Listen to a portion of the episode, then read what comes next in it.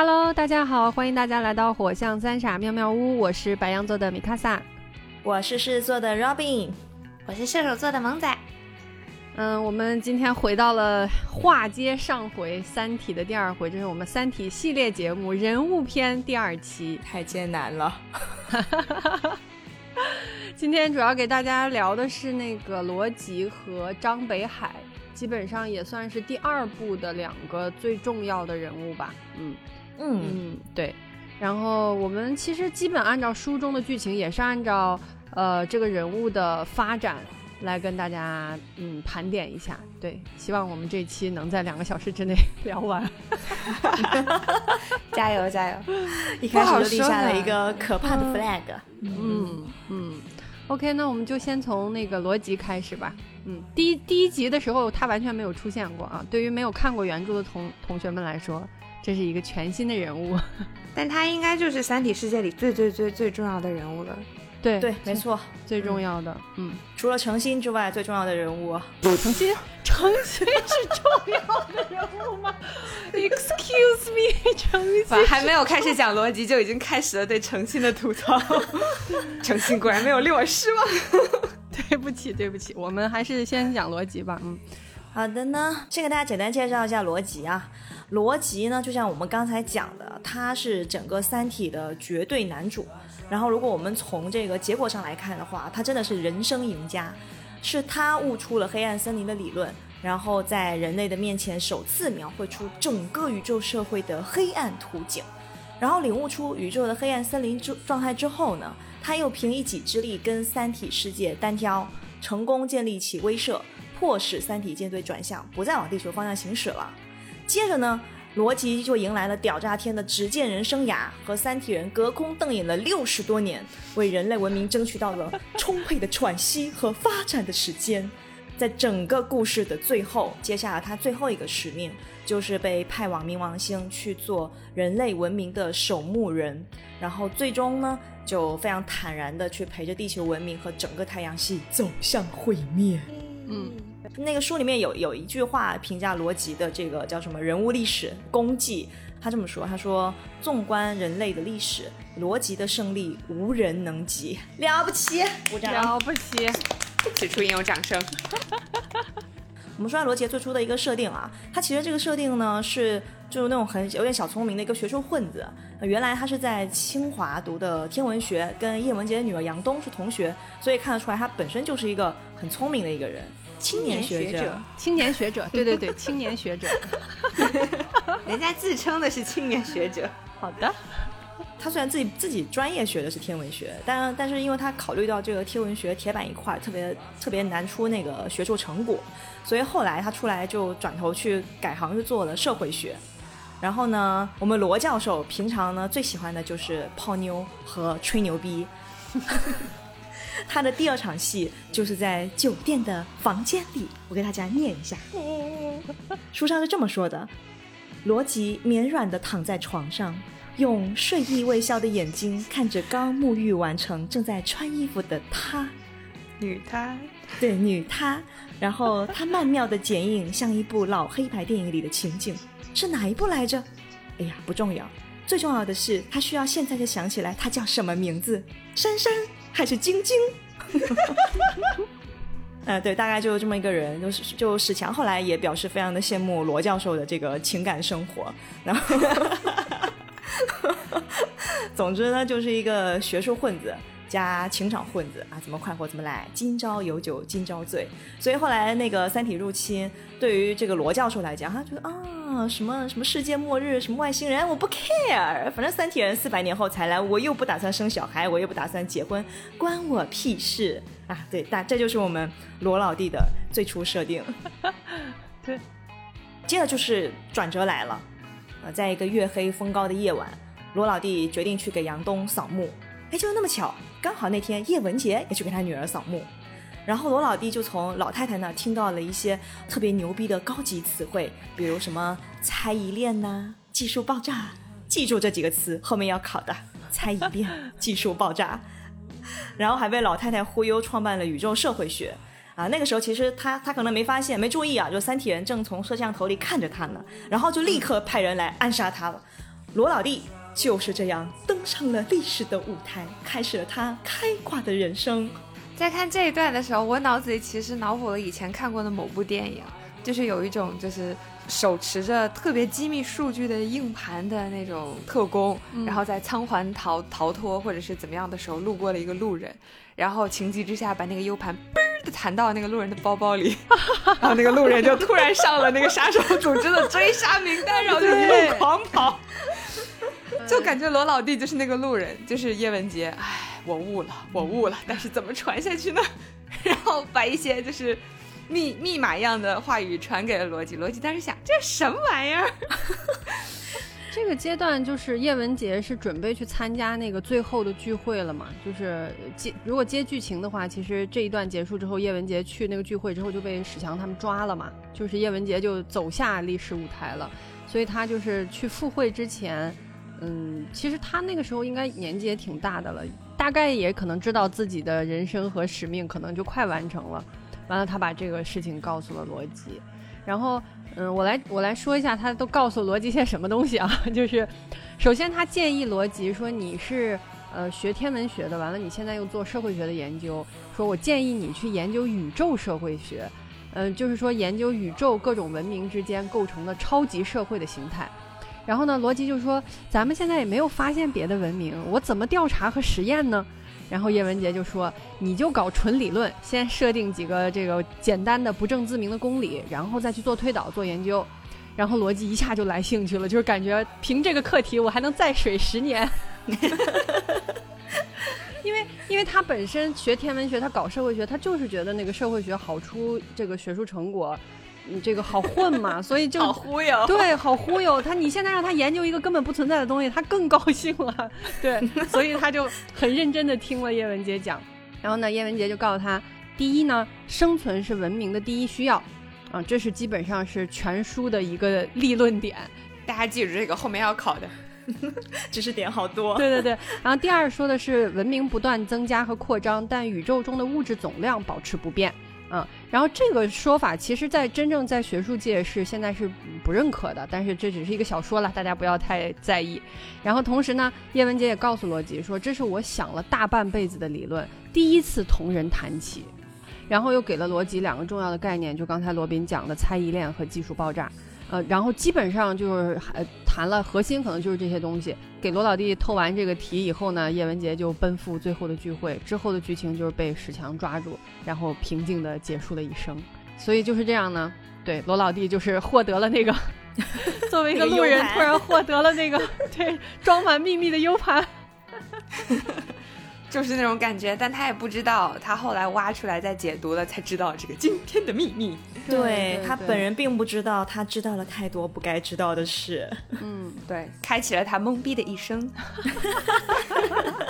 就我觉得这这个这谁写的？写的好好啊！就是他知道了太多不该知道的事，被三体列入了嘿嘿嘿嘿黑名单。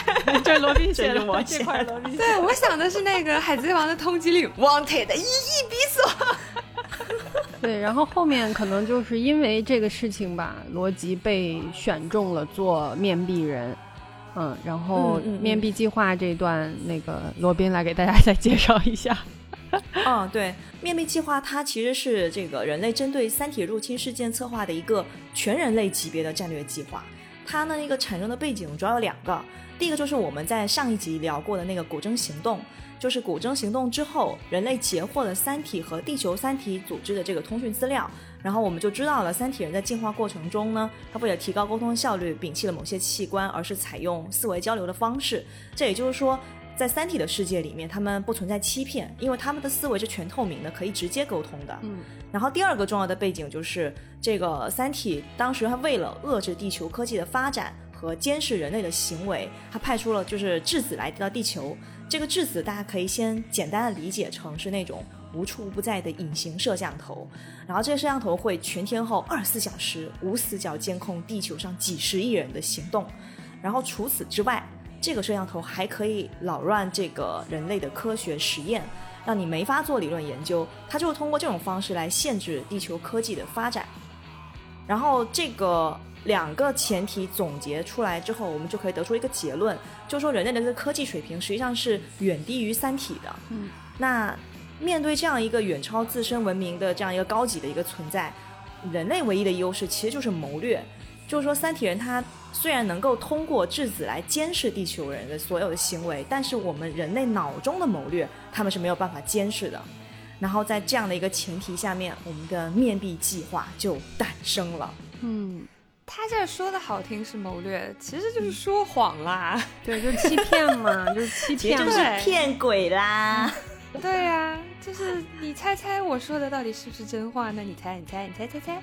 对，因为毕竟三体人是连小红帽的故事都听不懂的嘛，所以要要骗他们的话，就跟你一个出了社会的一个大人去骗小小朋友一样，很容易。嗯嗯，我记得书里有一段描写，我印象还挺深的，就是这个通过质子，人类 ETO 就地球三体组织的人和那个三体人的对话嘛，就说那。人类就问三体人：“你们难道就没有什么隐藏或者战略什么的吗？”然后那个三体人说：“我们也有一定程度的隐瞒或者是伪装的，在战争的时候。但是只要一方开口询问，另 一方就会实话实说。”当时我就傻了，这这 确定这是进化吗？还还挺有意思的，挺是的，是的，这个设定挺有意思的。对，所以这就是整个面壁计划的核心，就是要选定这样一批呃所谓战略计划的制定者和领导者，其实就是一帮人类最顶尖的骗子，然后让 让他们完全依靠自己的想法来制定战略计划，并且在这个过程中，你是不可以把你真正的计划、你的目标、你的步骤去跟外界进行任何形式的交流，这些人就叫做面壁者。嗯。这个还真的是挺难的一个任务。就是小时候看到这儿的时候，我觉得就是，嗯，因为人类面对三体，首先技术上就差的那可能就都不是一个不是一个量级的，可能差的好几代的这个发展。你们是橙子。对，然后这个这个，然后你也看不见摸不着人家，人家还全盘监视你的一举一动，基本上就是一个非常非常劣势的一个状态。然后这个时候呢，就是这个联合国是什么星际什么什么组织就搞出这个面壁计划来。然后当时选这个面壁者，其实就是到这个阶段，就是咱们摒除摒除那个就是外星文明的因素的话，就你就想地球内部大家去设计这种方案，其实一定程度上也是一个各方政治势力的一个博弈。那谁来做这个面壁人？面壁人到底有多大的权利，可以干什么？就其实也是会影响。就你说三体来以后，那可能三四百年以后的事儿了。但是眼前的政治经济，对吧？还有这些什么军事的发展，就是大家还是内部也有博弈嘛。所以最后这个罗辑被带去开会的这个联合国大会的现场，然后呢，人家选了几个这个面壁人。嗯，分别呢代表的是美国、英国和第三世界的政治势力。然后罗辑是这当中的第四个人，就是他完全跟其他人都不在一个水平线上。其他人选的都是什么？我给大家介绍一下啊。嗯，首先第一个叫这个弗里德里克·泰勒，嗯，是美国的前国防部部长啊。然后还有一个呢，呃，叫曼努尔·雷迪亚兹，是委内瑞拉的前总统，就是代表第三世界这个。然后还有一个比尔·席恩斯，应该是英国的政治家和科学家，都是这种 level 的人。然后呢，罗辑是啥？就是一个青年学者，学术混子，学术骗子，对，搞的还是社会学这种东西。对，然后。就很奇怪，就是就当时，当然这个包袱也是文中非常非常精彩的一个包袱啊，就是为什么选逻辑嘛，这个包袱埋了很久很久。我们也在这儿给大家补充一下，因为后面我们会重点讲整个那个逻辑的面壁计划，所以我简单的把其他三个面壁者的计划和结果就先给大家透露一下。嗯嗯，首先刚才说的那个美国国防部部长泰勒。他的主要战略思想就是硬刚，就是美国人那一套，就是我就是搞军事发展，然后搞军队，然后就是就是正面打呗，大概就是这么一个一个一个套路。然后，但是他实际上表面上是说发展那个星际战舰，但他真正的计划是想搞那个球状闪电，搞量子军队。然后球状闪电，大家如果感兴趣的话，可以去补一下刘慈欣老师的《球状闪电》这部小说，它主要讲的是说。人类被球状闪电击中以后，会进入量子态，就是一脸懵逼。他就变成了一个幽的领域，对，进入魔法领域，他变成了一个幽灵军队这种这种概念。然后呢，泰勒不光想搞这个，然后他还去找了几个极端的组织，企图让人家的领袖传授，说我怎么怎么能保存保存这种极端部队的存在，就不怕死嘛。然后小说里的暗示非常明显，就是泰勒去找了奄奄一息的本拉登大爷，然后 大爷告诉他说不能的，说我们的组织之所以不怕死，能牺牲，最核心的原动力是仇恨。你即便说把我的部队冷冻，然后保存到末日之战，派他们去打三体，他们也发挥不出那种战斗力，因为他们对那个世界没有仇恨，啊，对。然后，所以最后呢，这个泰勒的战略思想也是后来被他的破壁人就直接揭穿了。然后，最后泰勒最后的结局是自杀了。然后，雷迪亚兹呢，就是这个委内瑞拉的前总统，他的战略一开始看起来非常的简单粗暴，说我就是要造核弹，越大越好，越多越好。然后呢，然后因为他的这个理论是和主流的，呃，军事发展啊，这个国家之间的这个制衡的发展是不冲突的。所以呢，也就给他钱和资源，让他去做了，然后呢，但是他当时的要求是说，我要把这些很大当量的，最后做的是氢弹吧，然后说要布设到水星上去，然后这里有一个很重要的点，就是制衡的这个思路是雷迪亚兹最先提出来的，他构想的制衡的体制呢是说，如果三体有一天你到到这个地球来了，我就引爆水星。然后水星爆炸以后呢，就会坠入太阳，然后整个金星、什么地球、火星都会陆续的就失去速速度，都坠入太阳，最后结局就是太阳系全部毁灭。然后因为以现在呃现有的这个信息来看，三体目前除了太阳系，看起来也没有别的地方可以去，那就大家一起完蛋。然后所以它这个就是一个叫什么杀敌一千自损一千的这个，就是就是同归于尽的这么一个方案嘛。嗯，对。最后呢，雷迪亚兹也是被他的破壁人揭穿了他真实的战略，然后他退场之之前呢，他也确实向世界展示了他的这个制衡的系统，叫摇篮系统，但他是用来保护他自己了。他就是说，只要我活着，我的这个设备就源源不断的给给，就是不管是我埋在哪儿的炸弹吧，就发射一个安全信号。但一旦我死了，我的心跳停止了，或者是我的生理机能就是退化了，然后那边炸弹就会引爆，当然，这个最后是一个骗局啊！就是其实他最后并没有在哪儿装炸弹，他只是想这个让那个国际法庭把他放了。那最后没办法，就确实把他放了。他回到祖国以后呢，也挺惨的，就是被他的国家的人民用乱石砸死在了广场上。就是他最后其实是一个嗯反人类的这么一个设定吧。嗯，但是他是给后世留下遗产最多的一个面壁者。对对，虽然他干的事情很简单粗暴，但是真的是他他的思想和他这个研制出来的这些氢弹，最后都用上了 丰富的遗产。对 对对，哎，你记不记得，包括他在水星上的那个炸的大洞做实验炸的那大坑，最后都用上了。对，最后不是拿来做那个什么光光速飞船？光速飞船的研究基地吗？对对对。全都用上了，了不起，了不起，了不起。嗯，然后第三位呢叫比尔希恩斯，这个是我个人比较喜欢的一位面壁者，他是来自英国的政治家与科学家，他爱人呢是个日本人，然后他们两个都是研究这个脑科学的。然后希希恩斯研究了几年以后呢，他就很明确，他说：“我觉得我解决不了这个问题，我也没有啥突破的这个想法。”然后他就寄希望于说，利用我的技术能够加快人类大脑的进化，提升人类的智能，让未来的人来解决问题，也是一个曲线救国的一个方式吧。然后实际上的举措上呢，他们后来开发了一个机器啊，一个设备，然后呢可以给这个人类去打一个叫思想钢印的东西。嗯，简单来说就是通过这个设备对你的一系列操作，可以给你植入一个信念，植入的这个信念你是一定会相信它的。然后，所以当时呢，通过思想钢印去给大家植入的信念，就是人类与三体的战争中，人类必胜，就是植入了一个必胜的信念。嗯，但是事实上，就是因为比尔辛斯跟他爱人，他们俩也是不停的冬眠，然后起来搞研究，他们也在等那个超级计算机的发展嘛，就是想有更先进的技术再去做更先进的研究。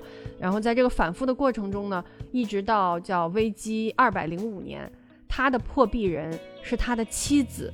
啊，然后发现了他真实的战略，就是这对其实也就我觉得挺虐的，就是因为他们俩前面就描写什么都很相爱，然后互相支持、互相的研究啊什么的，互相你你做一段研究，我做一段研究这样子，一直到最后，他的妻子就是揭发了他，而且是在那个联合国的大会上嘛，就是当众揭发了他，嗯。然后就说其实，嗯、西恩斯他也是一个彻头彻尾的失败主义者。他最后那个流传下来的思想钢印，因为他是冬眠了，前后冬眠了可能一百多年，但是他把那个留下的思想钢印的机器呢，其实给大家打的并不是人类必胜的信念，他在当中做了一个很小的调整，大家可以理解为就是正负号的修改，他给大家打上的是失败主义的信念。他更希望的是人类能够认清现实，逃离太阳系，尽量避免和三体的正面接触，这是他真正想传递下去的信念。嗯，但是呢，到底最终有多少人是所谓的钢印族，以及在历史的长河中，这些钢印族隐藏在哪里，就是我们也不得而知了。因为当时的，其实随着后面的科技的发展，人类的发展，其实主流的思想还是一个胜利的信念嘛，就是大家都觉得我我们可以硬刚，就可以赢。所以这个这个失败主义还挺不受待见的。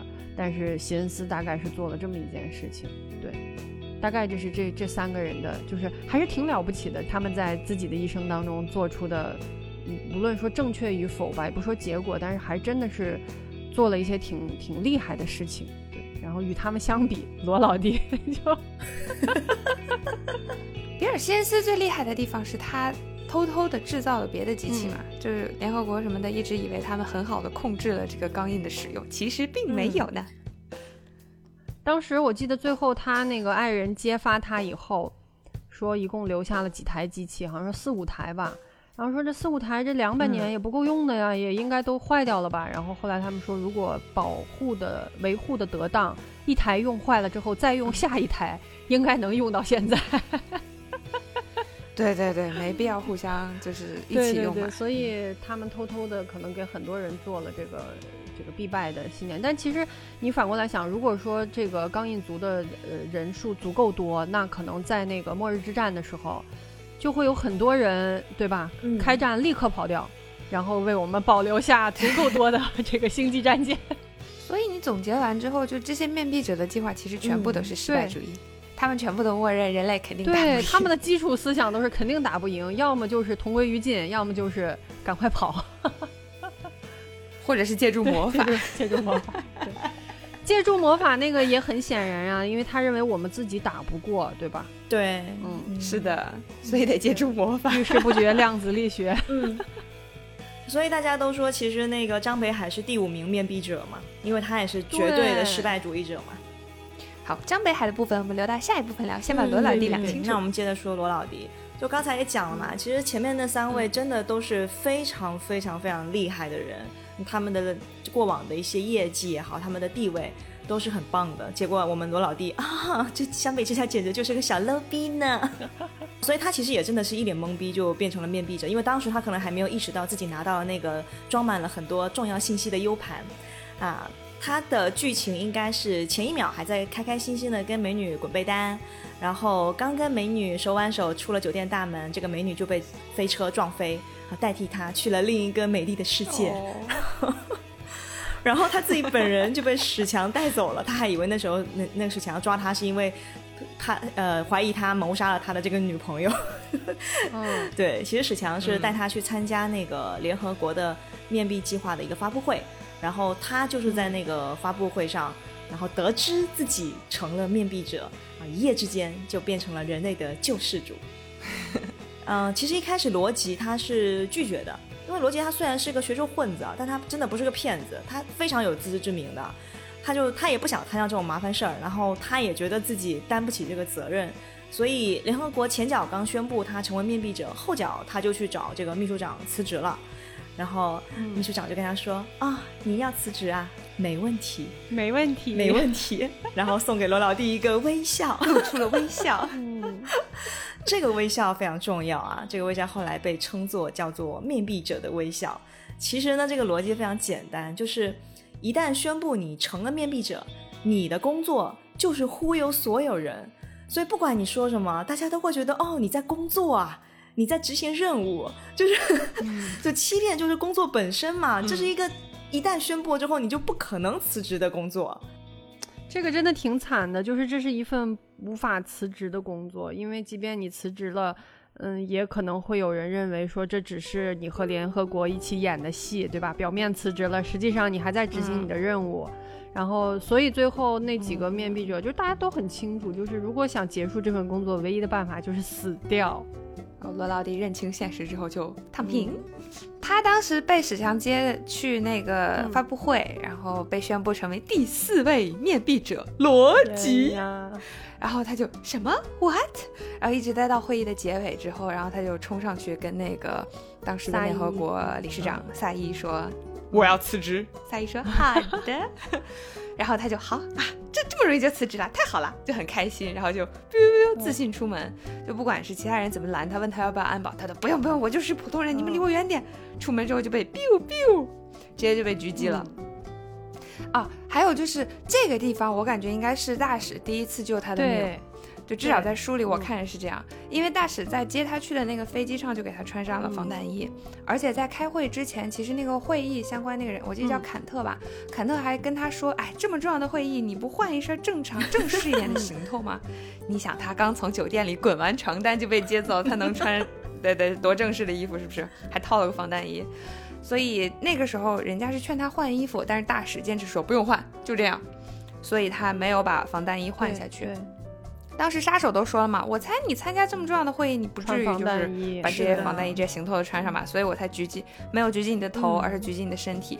没想到你准备的这么万全，哎呀，我失算了，就是有这么一个小小的篇章。对他被狙击完，但是就虽然穿了防弹衣，但还是有内出血嘛，所以他躺医院里。从医院里醒来之后，他就说：“为什么我都不是面壁者，你还要杀我？”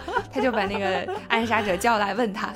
结果暗杀者对他露出了面壁者的微笑，他就很生气嘛，就跑上，去怎么会这样呢？他就冲去找萨伊，然后到萨伊的办公室里，萨伊再次对他露出了面壁者的微笑。就他，我我我现在还是面壁者吗？萨伊说，你觉得呢？对他当时是很愤怒的，但是他其实也就明白了嘛，就是刚刚我们说的那一段，这个是一个无法辞职的工作，他没有办法拒绝，他可能就会被永远的包裹在这种面壁者的微笑中，所以我觉得是一种永恒的孤独了，因为大家都不相信他，他就很难和别人建立一些比较真实的连接吧。然后当时很生气、很崩溃、很苦恼，在这一系列激烈的情绪波动中，他突然就想。哎，那既然现在我剩下的只有这奇特的权利了，为什么不好好利用呢？然后他就在很短的时间里就决定了下一步要做什么。我记得他当时想这一系列的时候，他是躺在那个联合国那个静默式的一块大铁石头上，然后靠那个冰冷的那个石头的温度来让自己冷静。然后他从那个石头上嘣儿跳起来，然后就跟。他的护卫什么的说：“我我要见我老大。”他的直属管理部门是那个行星防御理事会嘛，他就冲到那个行星防御理事会的老大，就主席的面前，就问他：“主席先生，您有过梦想吗？” 然后他就开始给主席描述：“哎呀，我有梦想啊，我有我的梦想之地啊。”对啊，我我我我我梦想的地方长这样这样这样这样这样。主席说：“嗯，听起来很棒的样子。哎，这样一个地方，谁会是这里的主人呢？我呀。啊，你去那里干什么呢？我要安度余生。”我觉得这个画面特别的滑稽，就一个年轻人冲到人类世界里，就大概是最高级别的武装集团的老大的面前，哈，问他：“您有梦想吗？”他还拿了张纸给人家画，这里有山，那里有湖什么的。但最滑稽的是，这个主席听完之后，居然就只是严肃的点了点头。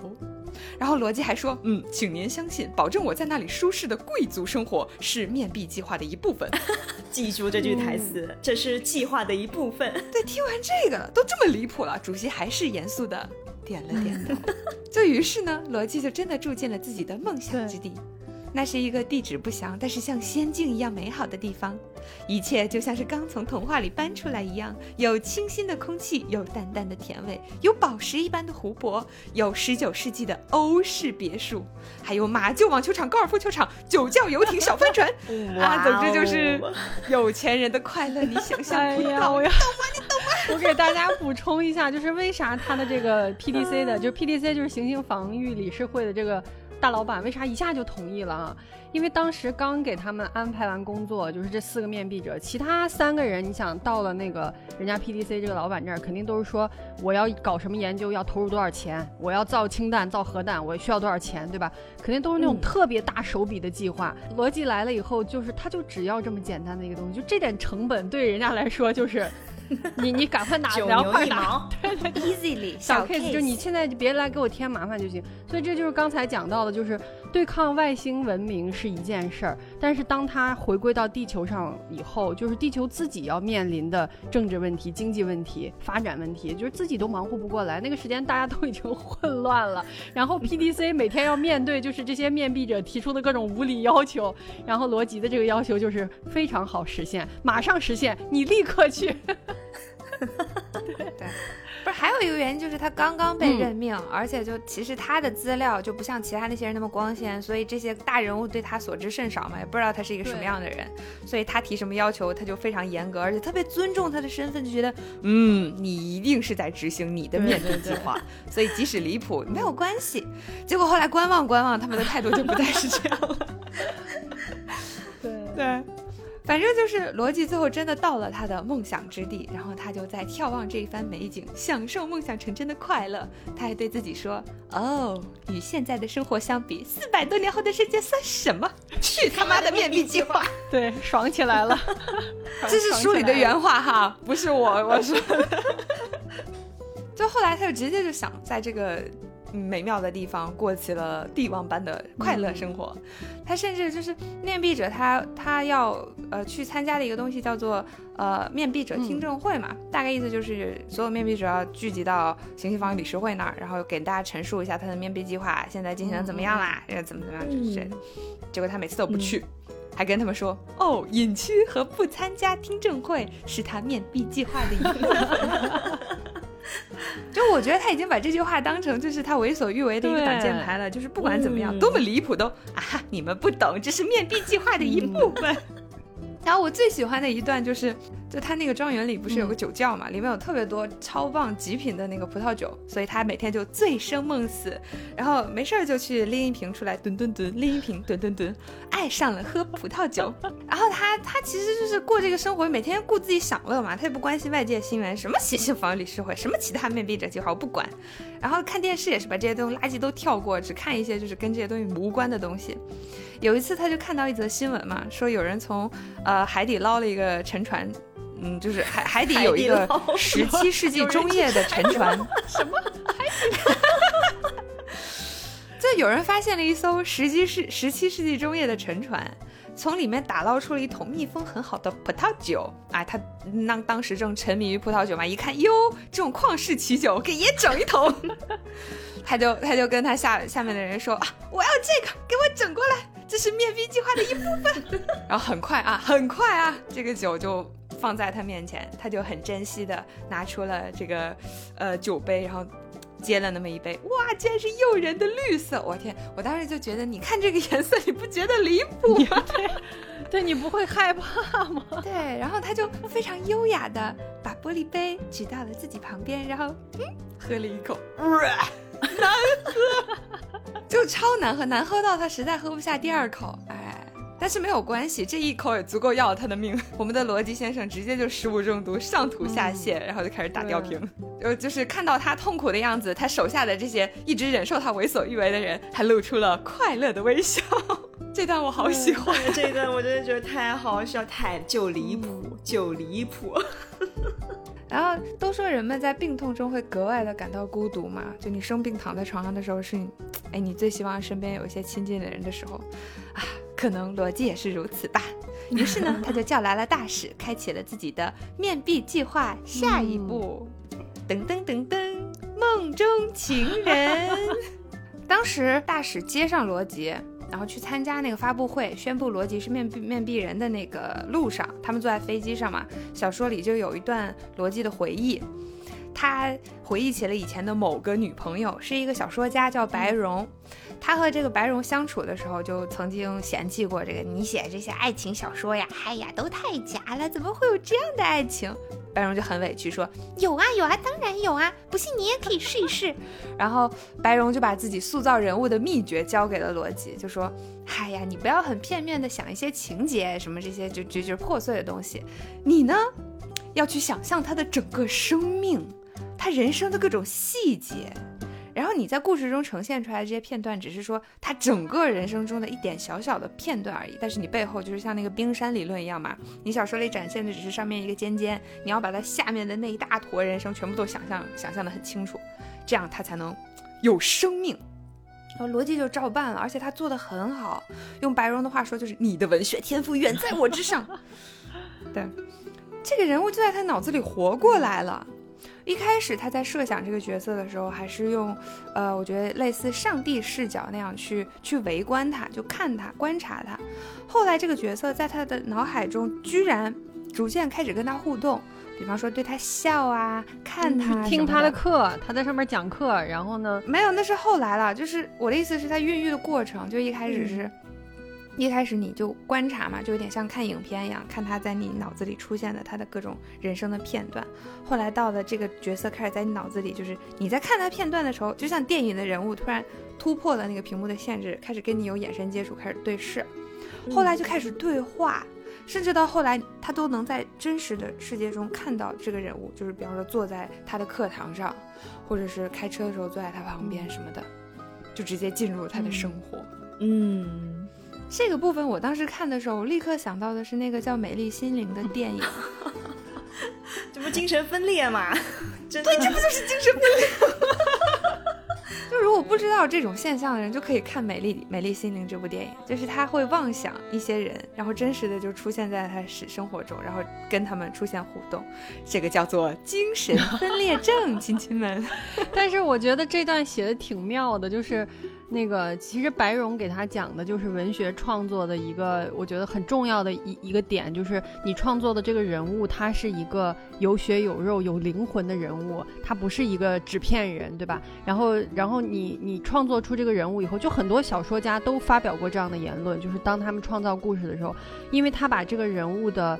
呃，人设已经想得非常清楚了，他是什么样的背景，他做事有什么样的风格，或者说他的内因，就是他的他的内生的这个动力是什么样。然后后面你写小说的过程当中，很多这个人物的举动就是这个人物自己的举动，而不是你为他设计的举动。然后在这样的话，在读者看来就很真实，就是这样的人就会说这样的话，这样的人就会做这样的事。其实是一个挺厉害的一一个点，所以要不说那些伟大的文学作作品，那些伟大的文学家，他去设计那么多角色的时候，然后你看那些文章，觉得栩栩如生的时候，真的就是他，因为他的人物就是每一个人都立得住嘛，不像现在的一些，就是一些里边甜宠剧啊什么的，就是那个人都很脸谱化，对对对。所以罗辑他那个他写的那个小说的女主角就就是。他构想了一个很纯真的一个妹子，所以为什么伟大的艺术家、文学家容易发疯？大家知道了，什么全都得了精神分裂症是吗？但总之呢，他就是在脑海里头脑补了一个这样的天使女孩出来，然后这个天使女孩就一直陪伴着他。我觉得其实挺恐怖的。而且我觉得后面有一个很妙的细节描写，就是他后面不是也交了很多别的女朋友吗？但是他和别的真实女性相处的时候，这个天使女孩就不会出来；他独处的时候，这个天使女孩就很容易出来。就 不知道怎么评价这种男性行为了，这是男人的浪漫吗？我不懂，我不懂。然后我们刚才说到了罗辑先生，因为喝了一口百年陈酿葡萄酒，病倒在了床上。然后在床上额外孤独的他喊来了大使，跟他说：“大使，给我把我的天使女孩找来。”他就跟大使描述了一下他脑海中的这个天使女孩，她的人生经历是怎么样啊？她长相是怎么样啊？她对各种事物会有什么反应？不啦不啦，大使就做了一些侧写提炼。嗯，对，还包括大使还根据他的描述又问了他一些问题啊。那这样的人是不是这样这样这样？给他补了一些细节。嗯嗯，逻辑就震惊。大使，你真是个魔鬼！大使，你懂我。就是这段我在回看这段小说的时候，我又看到了一些大使的高光时刻，就很经典的细节嘛。因为呃，罗辑给大使说的这个要求，让找这个天使女孩的时候，很明显是大使带着这个任务跑去找那个行星防卫理事会的主席报告，然后要求对方协助嘛。然后这个理事会主席就暴跳如雷，和他第一次那个严肃的点点头完全不一样，就很生气说：“你要高价拍一桶陈年葡萄酒也就罢了，现在居然要找梦中情人，就离谱。” 对，但是大使就对他说。嗯，大使觉得他从罗辑的身上看到了面壁者该有的素质，他就问这个主席啊，啊，比如说你吧，假如把面壁者这个身份套用到你身上，你也会像他那样借机享乐吗？然后主席就很认真，我早就崩溃了呀。大使就说，哎，这就这不就对了吗？可是罗辑呢，他在逍遥着，他什么事儿都没有一样。老凯先生，你认为这简单吗？哎，这就叫大气。这就是干大事的人必备的大气啊！像你我这样的人是干不成大事的。然后最妙的是，他后面还补了一句说：“退一万步说，就算我们想的是对的，有些事呢还是要慢慢来。”我觉得他在这个时候就已经明白了这个找梦中情人这件事情对逻辑可能产生什么样的影响，真的挺厉害的。嗯，总之呢。大使最后还是成功的把这个天使女孩找来了，然后当罗辑就人还没有到，听到这个女孩在门外的说话声音的时候，罗辑就感到了触电一般的颤抖。这就是杰克苏剧情来了。对，和妹子第一次对话的时候，然后妹子就说出了以前自己脑补过的那些台词嘛，他就哦，热泪盈眶。然后包括甚至他只是给妹子递了一杯酒，然后他接过就直接喝了。毫无防备哦，多么的天真啊！我的内心被触动了，他需要呵护。啊，后面的相处中，哦，我碰到了妹子的手，好柔 软，好变态。而且那个在交谈中，这个妹子特别唐突和耿直的问罗辑说：“哎，为什么选你做面壁者呀？就一般来说，这不是就比较没情商、比较没礼貌吗？”结果呢？罗辑却觉得啊，这是他透明，他美好，他好晶莹透彻。对，反正呢，就是他的眼睛是天堂，他的微笑是天堂，他就是我的天使女孩。就我记得有一段，就是她带着庄严去雪山嘛，因为庄严指着远处的雪山说想去看看，还是怎么着，他们就去了。然后在这个雪山顶上呢，呃，妹子就问他，嗯，所以罗老师，我的工作到底是什么呢？名台词来了啊！名台词，庄严，你的工作就是使自己幸福快乐。你成为世界上最幸福、最快乐的女孩，是面壁计划的一部分。我的天，这是这这离谱！天哪，我我无论是看小说这段，还是听广播剧的这段，我都整个人要白眼要翻到天上，你知道吗？无论是看小说的时候，还是听广播剧的时候，还是你现在重复的，我都尴尬的脚趾抠出三室一厅。到目前为止，罗辑每次说面壁计划的一部分的时候，我都想翻白眼，就离谱。对，然后他就让庄严幸福快乐嘛，他后面就问了一些细节。那你有什么梦想嘛？你有什么梦想？我为你实现的。然后就问他，那你想做什么工作？或者说啊，你你对爱情什么恋情什么没有什么想法吗？都没有，都没有。最后就，这个庄严想了半天，说：“罗老师，你能带我去卢浮宫吗？”哈，简单，这个卢浮宫我为你承包了。就他立刻就找人去带他们去参观卢浮宫嘛。而且在参观的过程中，因为庄严他他其实是挺喜欢艺术的，然后他看的很细，所以看的很慢。对他学国画的，就是艺术他是学国画的，对。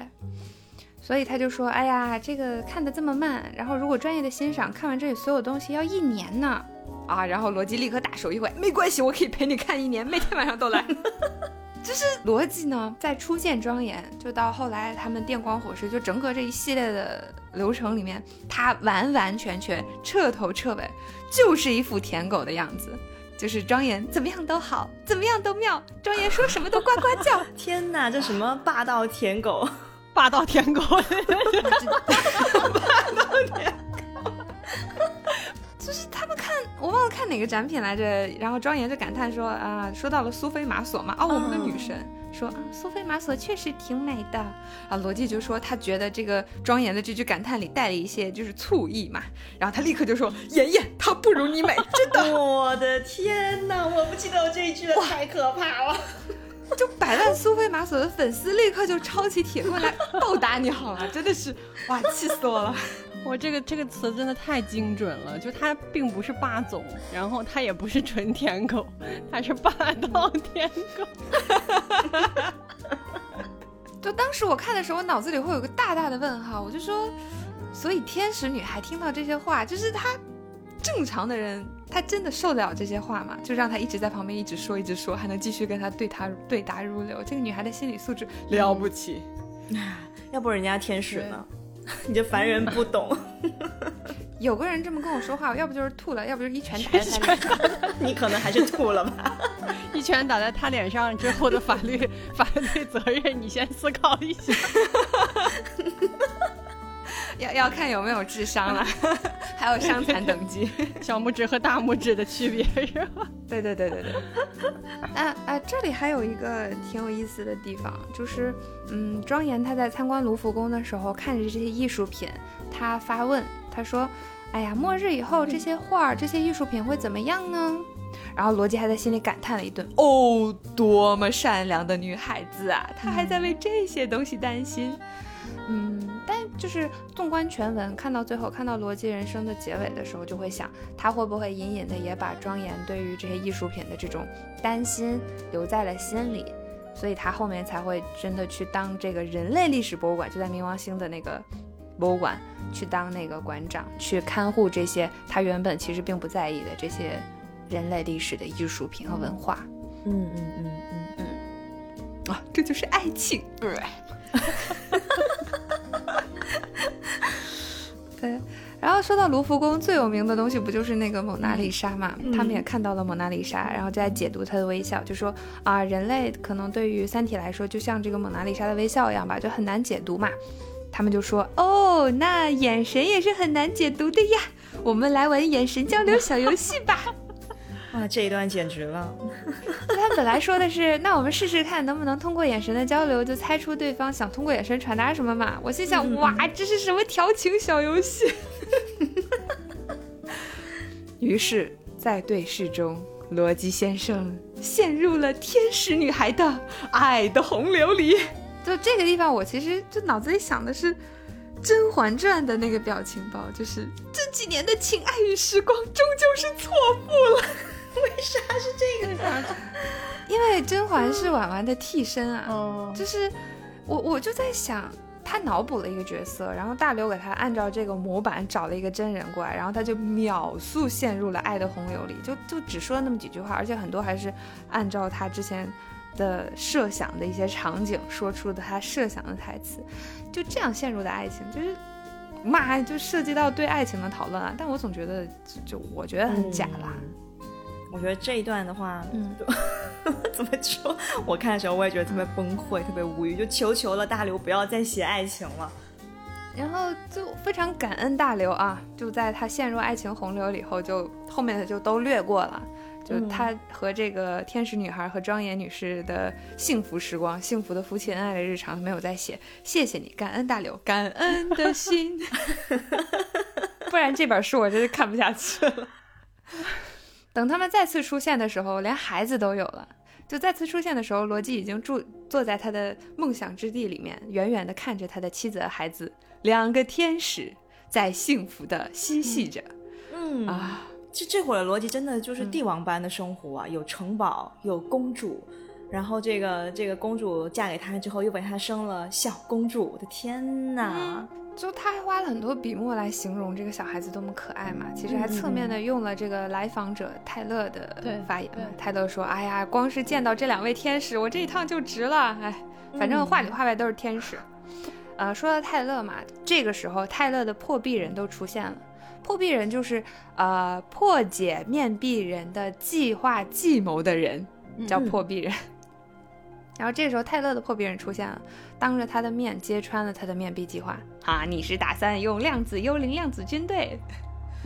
然后还把这个计划公之于众了嘛。嗯泰勒听到之后，他其实就已经绝望了，他也承认了这就是他真正的计划。但是不管他怎么说，都没有人相信。泰勒这个时候才陷入了罗辑当年的那种癫狂状态，嗯就是那种不被人信任的那种感觉嘛。最后他疯疯狂了一圈之后，他又想到了罗辑，也许呢，这个同样是面壁者的人可以理解他，他就来拜访罗辑嘛，然后就跟他讲发生了这样这样这样的事情，我的面壁者计划被揭穿了。哎，你相信我吗？我说的真的是实话。结果呢，罗辑也只是对他报以了面壁者的微笑。泰勒就彻底绝望了嘛，他就连同类之间都无法达达成就理解或者共识。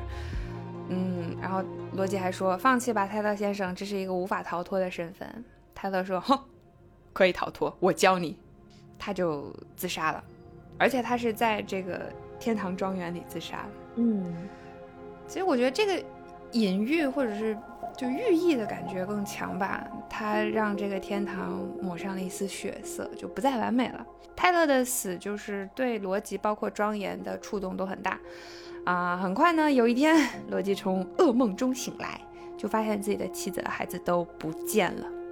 等待他的是联合国秘书长，就是当年宣布他是面壁者的那个人萨伊。萨伊也告诉了他为什么要任命他作为面壁者。之前罗辑也问过他嘛，但是萨伊说现在不能告诉你，和时机适当的时候会告诉你的。很显然，这就是那个适当的时机。嗯萨伊就告诉他，因为你是唯一的三体嘿嘿嘿嘿嘿嘿黑名单追杀令的上榜者哦，亲亲。好惨哦！我觉得这个地方萨伊也继承了史史大使的那一套战略思想嘛，就是，呃，敌人追杀谁我们就保护谁，对，敌人想杀谁那这个人就很重要。然后大使是保护他，而萨伊的方式就是让他成为面壁者，给他权限，让他干活，嗯想方设法让他干活。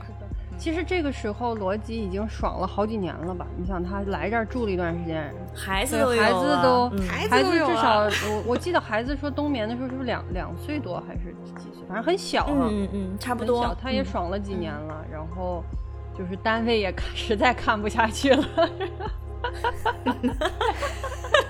其实是通过让强行让那个庄严和孩子去冬眠，就等于让罗辑说你必须得开始干活了。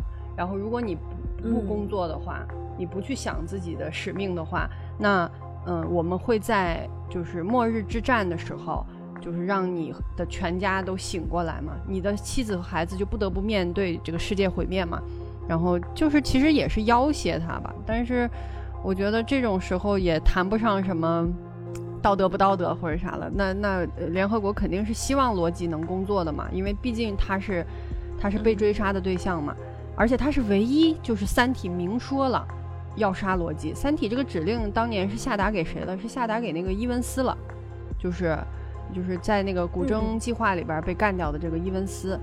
嗯，然后后来呢，又把这个伊文斯把这个信息通过邮件传递给了其他的这个地球三体组织的人，所以他们都知道三体要杀罗辑，但是谁也不知道为啥要杀罗辑。所以之前包括他那个被车撞死的，就开场被车撞死女朋友什么的，其实都是三体组织就是 ETO 安排的这些事儿，但是都没没能杀成他嘛。对，然后嗯，其实就是这儿去回想，就是之前呃史强给罗辑找来的这位天使，就是庄严，他真的对这个计划一无所知吗？就我我是不信的。包括刚才萌仔讲的那个庄严说了一些台词，都非常触动罗辑。一个是说那个，哎，一个是说什么来着？那个葡萄酒在啊对壁炉的火里面对，壁炉的火里面说，嗯，说像晚霞的眼睛。然后罗辑说为什么不是朝霞？然后这个女孩说因为觉得晚霞更美嘛，还是啥？反正有这么一个。但这个台词就是之前罗辑跟他那个臆想中的女朋友的台词。然后他告诉了大使，你想大使办事儿这么严谨、逻辑严谨的一个人，他肯定会把所有的东西都梳理出来。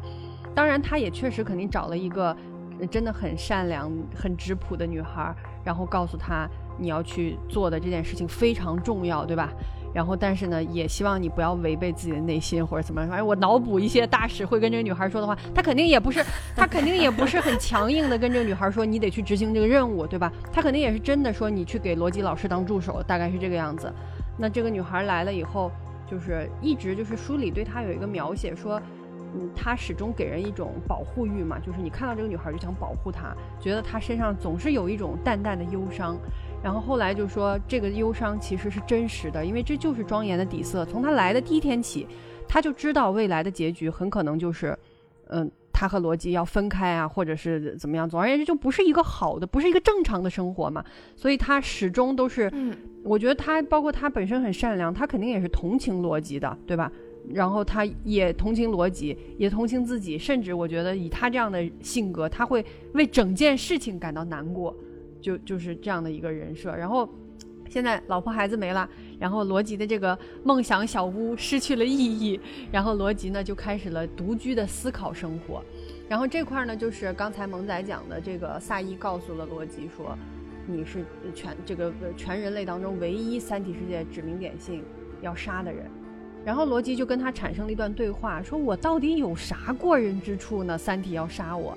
领导就说：“我们也不知道，我们研究过你，你就是一个普通的学者。”然后呢，罗辑就开始复盘自己的学术生涯，然后就提到了说：“我曾经是真的打算研究那个宇宙社会学。”然后说到这儿的时候呢，罗辑这这块的描述是说，罗辑这辈子第一次听到自己意识深处的声音说：“你是面壁者。”言下之意就是你不可以再说了，你再说的任何话都会被质子听到。然后他就把这句话咽了回去，啊，就没有再继续说这个话题，就没有再敞开聊了。之后的罗辑的生活就是每天不停的思考嘛，他就反复在想叶文洁生前告诉他的宇宙社会学的公理和概念，他觉得就是这个东西一定是解开这个谜题的答案。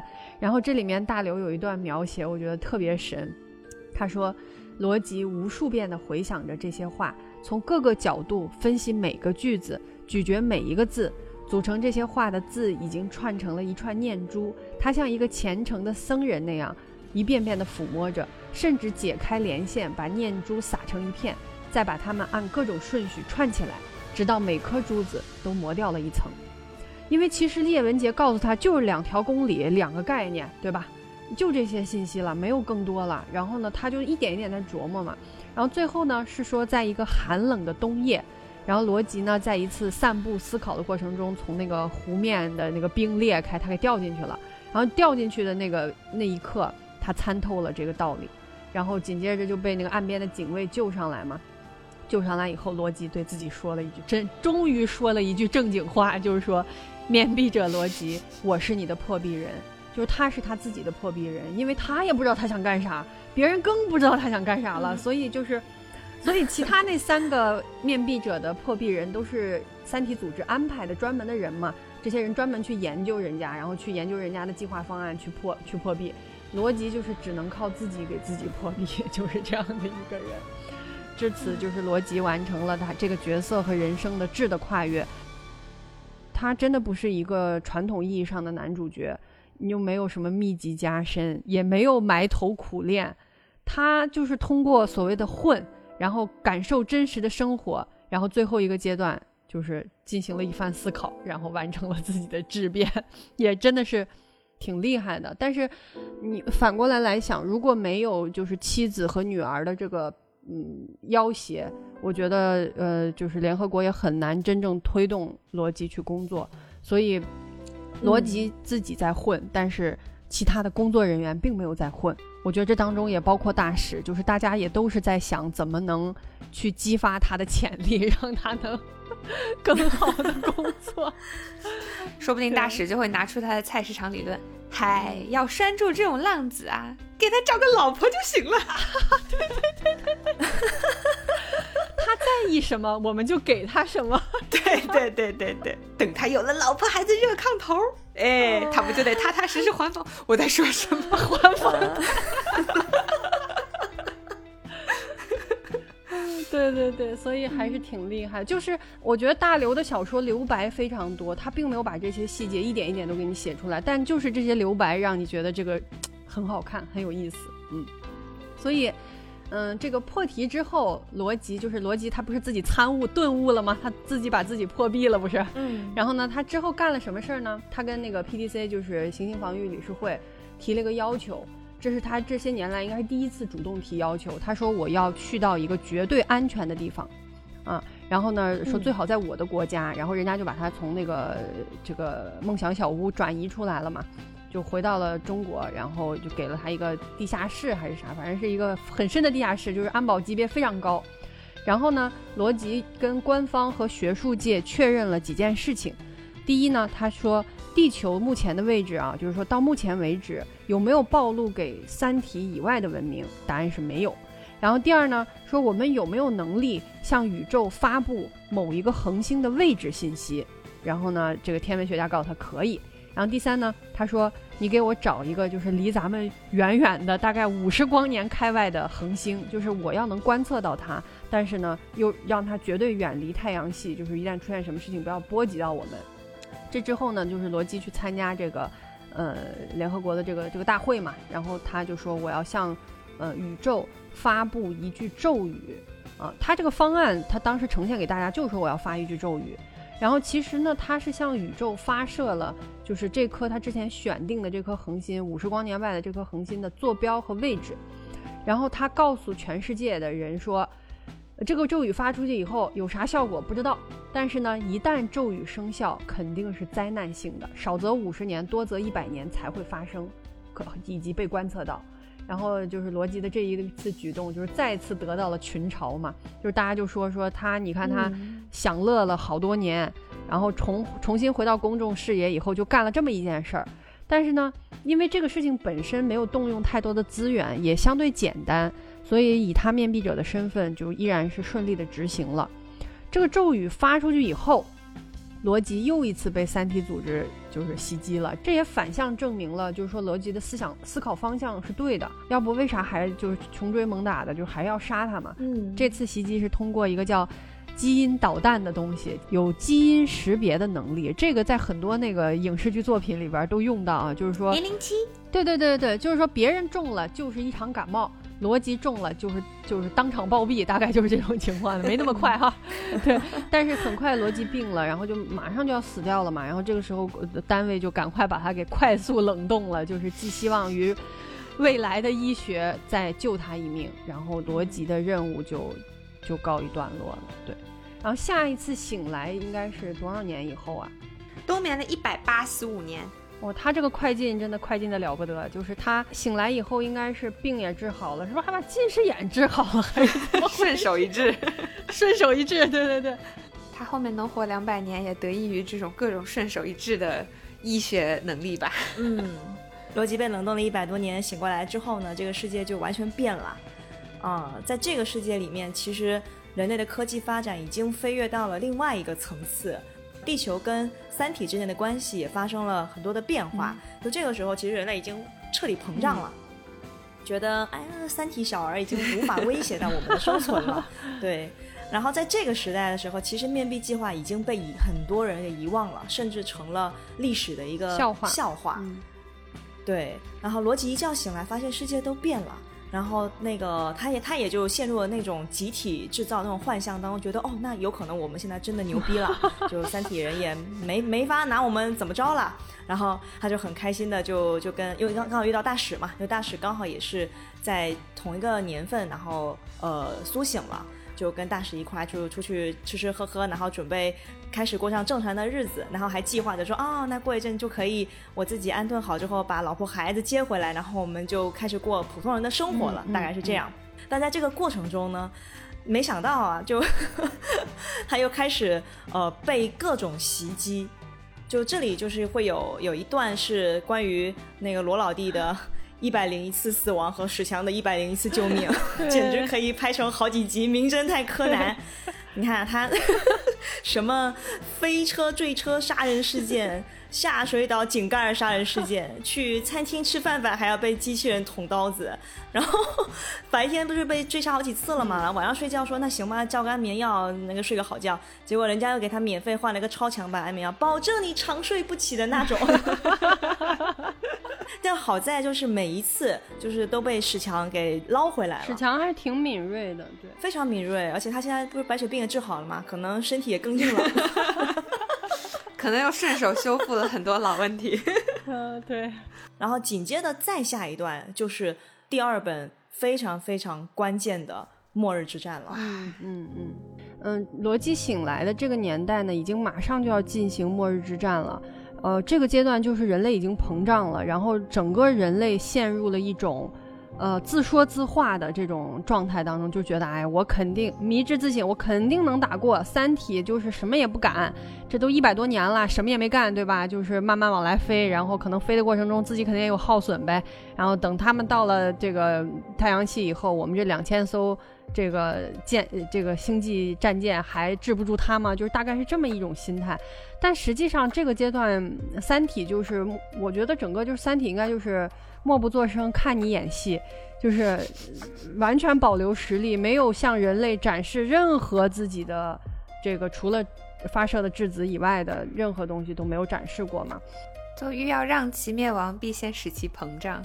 对，然后这一战就是我们之后在讲张北海的故事里面会更详细的去描述。总而言之，就是末日之战，整个就是人类被啪啪打脸，可以简单理解为团灭。然后。团灭以后呢，呃，这个三体是派了一个水滴，就是一个类似三体的一个探测器的一个东西吧。然后水滴呢是把太阳给封锁了。这个动作呢，我们就不解释原理了。但是大概的概念就是，一定程度上它是关上了地球和宇宙联络的大门。因为之前叶文洁发射那个信息，大家都知道，他是拿太阳做放大器发射出去的嘛。然后他们现在就把太阳封锁住以后，人类就是没有办法再继续发送像罗辑之前发送的咒语这种东西了。所以三体是做了一个最精准的自保的动作，就是你不能暴露我了啊。然后也就是在这个时候呢，人们观测到之前被罗辑发咒语诅咒的那颗恒星，在五十年前被一个接近光速的物体击中，直接炸没了。就这肯定不是他自爆，他是被击中然后炸掉了，然后就说明逻辑的理论成立了，然后逻辑就被封神了，立刻就是，其实他前面有一段讲的是说，呃，逻辑醒了以后，联合国宣布说面壁计划到此结束，逻辑恢复普通人的身份，然后这个时候呢，发现那个恒星被炸了以后，立刻又说恢复面壁者逻辑的 面壁人身份，对，反复获得，反复失去。对对，反复面壁，反复面壁。对，然后所以说这个咒语到底是怎么产生作用的？这个时候我我昨天专门看了一下，整个《三体》三部曲的进行已经过半，就是已经到看进度条的话，可能百分之五十已经过了。然后作者才通过逻辑和大使的一段交流，向大家完整的展示了黑暗森林的理论。就是逻辑是怎么通过这一条咒语精准狙击了 那个那颗恒星，也是《三体》第二部的书名嘛，《黑暗森林》。嗯嗯嗯嗯，对，大使大使的代言人 来了来了来了，我来了。其实这个时候就是真正意义上就是人类的末日就到了，因为一夜之间地球舰队全军覆没嘛，然后太阳也被封死了，地球已经没有任何手段可以威胁到三体了。然后这个时候，罗老弟就基本上就心如死灰嘛。就每当科学家绝望的时候，就轮到我们大使出场了。其实大使是根本就不知道发生什么事情的，他只是呃就是陪着罗老弟而已。所以呢，这哥俩就找了一个乌漆嘛黑的一个小草地，然后开始了本作最重要的黑暗森林理论的讲解。其实就是在大刘的这个设想里面。宇宙本身就是一座巨大的黑暗森林，这个森林里面每一个独立的文明都是猎人，而且同时也是被其他猎人狩猎的猎物。那猎人们如果想要在这座森林当中生存下去的话，就必须要学会隐藏自己和毁灭一切其他的竞争对手。它是有套这个推导的过程的，这里也跟大家讲一下。就首先我们要明确这个宇宙社会学两条公理，就是最早的时候叶文洁告诉那个罗杰那两条：一是生存是文明的第一需要；二就是文明不断增加和扩张，但宇宙中的物质总量保持不变。嗯，好，在这两条公理的前提下面，我们现在先假设这座森林里面呢有两个相距，比如说一百光年的文明吧。然后这个文明 A 它发现了，哎，这个一百光年外有一个文明 B 的存在。那文明 A 此时要怎么做呢？然后我们大使就说了，那就跟他聊聊呗，看看对吧？大家能不能做朋友？就发起沟通。那这个时候就会有几个结果。假设这个文明 B 是善意的，那它就是安全的；假设这个文明 B 是恶意的，那么就会暴露文明 A 的位置，同时文明 B 会毁灭掉文明 A。那这时候产生了一个问题：为了生存，文明 A 就需要事先来判断文明 B 是善意的还是恶意的。那如何判断呢？这个问题很关键，就是宇宙中的文明跟文明之间，它是以光年为单位的这个呃超远距离，导致说你你去凭空做判断是不可能的。嗯，那这里就要引入一个新的知识点，就是我们之前提到的那个知识点——猜疑链。现在我们假设文明 A 是知道文明 B 是善意的，那文明 B 又如何知道文明 A 知道文明 B 是善意的呢？我们再往下推一步。就算文明 B 知道文明 A 知道文明 B 是善意的，但文明 A 又如何知道文明 B 知道文明 A 知道文明 B 是善意的呢？就总而言之，就是我不知道你怎么想，我怎么想，你怎么想我的。对对对。然后呢，这个逻辑就可以无限套娃，无限套娃，无限套娃，最终就是一个根本解不开的一个循环。这就是所谓的猜疑链。猜疑链。对。所以其实总结来讲，就是在宇宙这个尺度上面，文明和文明之间是不存在信任的。那然后这时候大使又说了，那 那咱就不管他嘛，咱也不跟他聊，咱也不跟他做朋友，咱也不杀他，就不管他不就行了吗？好，完了好，逻辑笑了笑说，嗯，这个时候呢，就有个重要的信息叫做技术爆炸。什么是技术爆炸呢？就是说，其实科技的发展它并不是线性稳定增长的。它会在某几个节点呈现爆发式的增长，这个其实看看我们人类近两百年的科技发展史就知道了，对吧？也就是说，即使文明 B 它现在的科技水平没法威胁到文明 A，但如果你不管它的话，它很有可能就某天就突然开挂，领了金手指，然后成为能够威胁到你，甚至远高于你的存在。而一旦这个情况发生，文明 A 就会被干掉。这。又违背了我们最开始讲的宇宙社会学的那两条公理。然后大师听到这，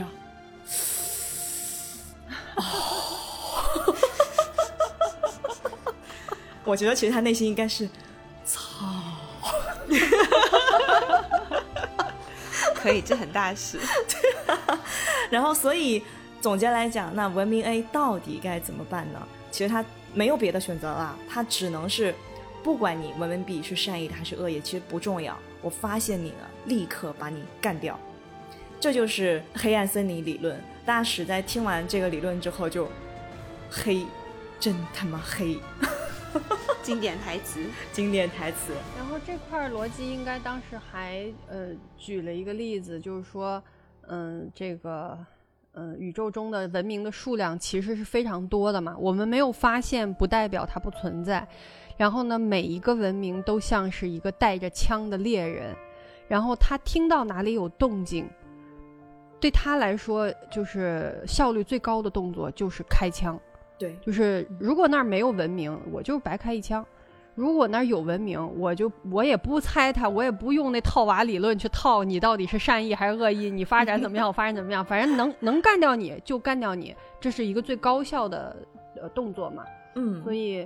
它是由这个来到来到的这个黑暗森林的这个比喻啊，有了这么一个说法。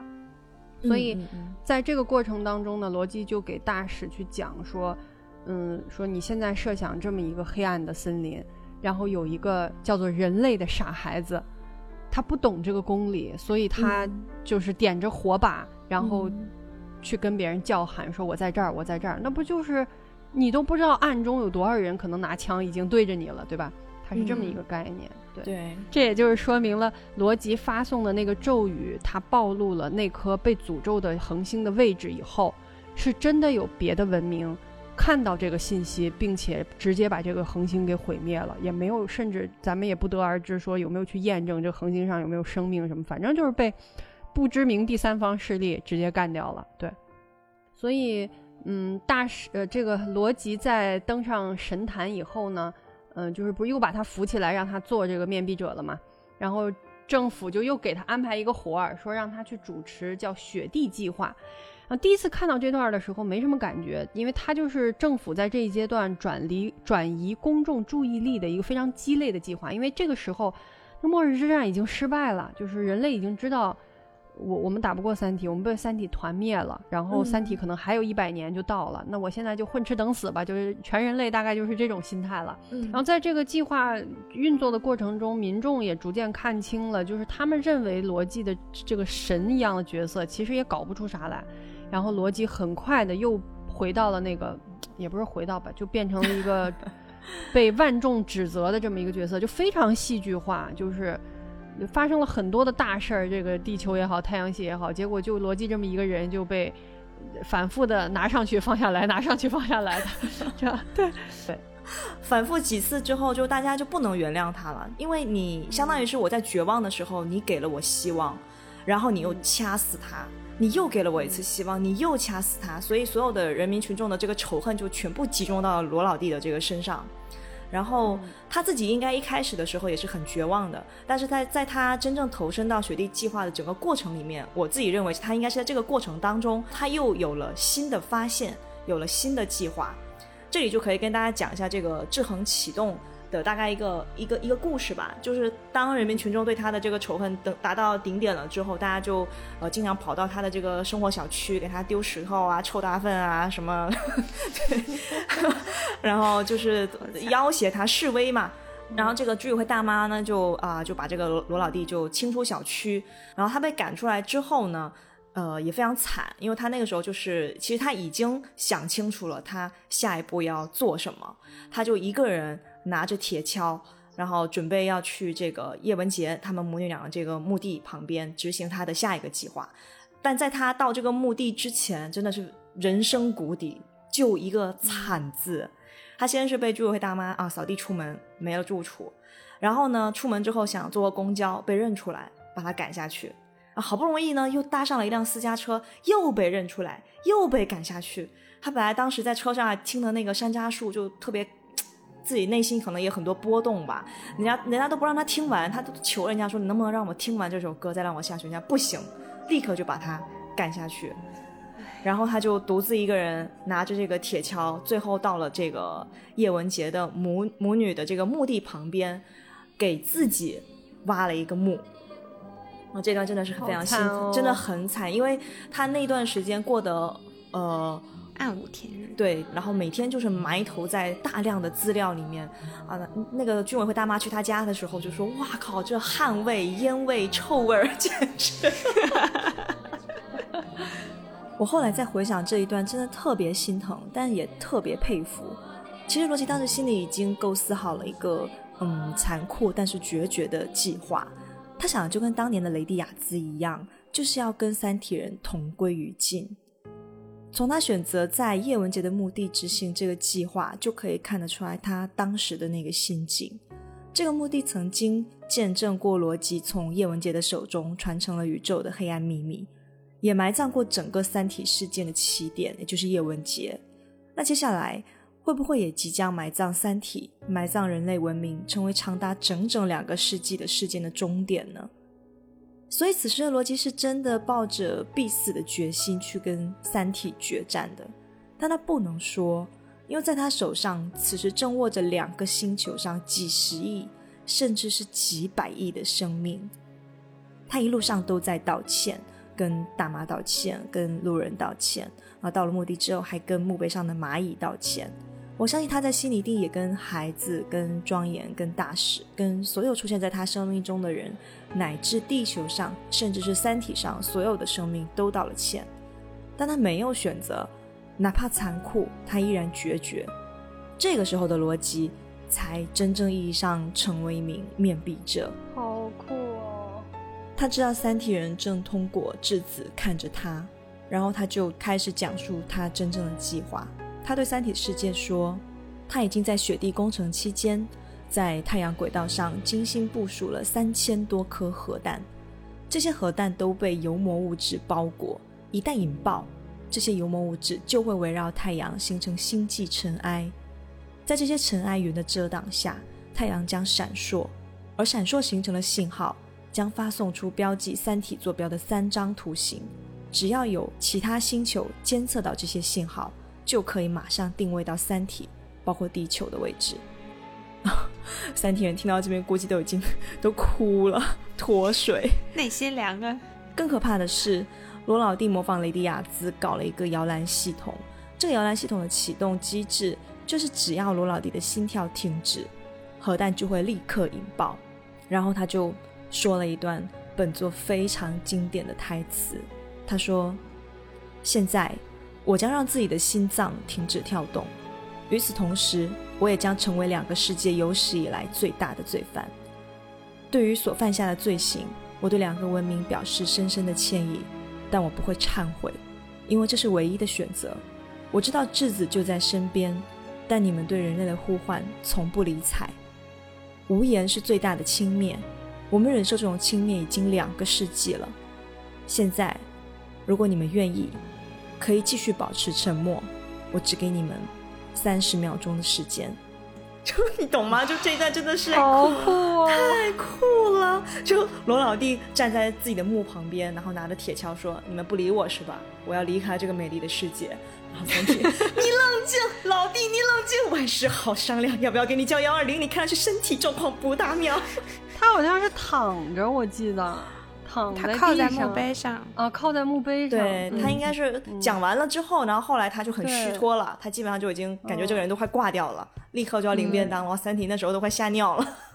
对啊，说你没事吧？你没事吧？摇篮没事吧？不会炸吧？还说他在那儿那个他也没有表嘛，他在用心跳计读秒，然后也不知道读的准不准，他感觉自己整个人都已经就是蒸发了。他他这一次喊麦之后，那个三体就真的出现了。因为这这过程中，你想他冬眠了一百八十多年，人类都膨胀成这样了，就是三体根本就没有理会人类。就三体还是那句话，就是前面其实有一个地方写说那个，嗯，三体组织的人他们讨论说刺杀罗辑这个事情，说那用不用刺杀其他的面壁者？然后当时三体传那个那个三体组织的人说的是。呃，说不用，说主主不在乎，对，主不在乎，就说明你们干的这些事儿，生产这挖掘那的，就是三体根本就没有放在眼里，因为那个那个技术的等级差的太多了，就是你们这种装备，三体根本就真的没有放在眼里，一直到罗辑喊话，三体才跟跟人类对话，嗯。嗯嗯，然后对话里边就真的有，就刚才萌仔和。罗宾说的那句，说用不用我们给你叫救护车？你看起来身体状况非常不好，你看上去下一秒就要离开这个美丽的世界了。你确定不要幺二零吗？对，对，就这个这个时候才是真正意义上的建立起了威慑，然后罗辑就成了第一任的执剑人。执剑人，执剑人是后来才出现的计划了，现在只是创造了一威慑，就是相当于从这次对话开始，正式使人类和三体开始了对话。以前三体只是和地球三体组织的人去交换信息嘛，现在正式的和人类的这种政府机构等等等等产生了联系。嗯，因为后面在在后面就是第三本书的事了。在这个逻辑通过他自身的这些摇篮系统啊，等等等等，去建立了威慑以后，其实他后面是把这个威慑权是移交给了联合国的组织的，但是后来很快就人家又把这个炸弹丢回给了他，但是这个就是第三本要讲的，就关于执剑人这一套系统的故事。对，我记得应该是。就是他这个跟三体对话完以后，三体问他说：“那你现在想要啥吧？对吧？你现在想干啥？”他要求三体帮人类修那个引力波发射天线嘛，就是我需要掌控一个可以发射你的位置的道具。嗯，然后三体就帮他建了这么一个东西。嗯嗯，就后来就借助于这个威慑，后面人类和三体组织还就交换了技术啊、文明啊。嗯，等等一系列的事情，那都是第三本，就是诚心女士的故事中，我们再去交流。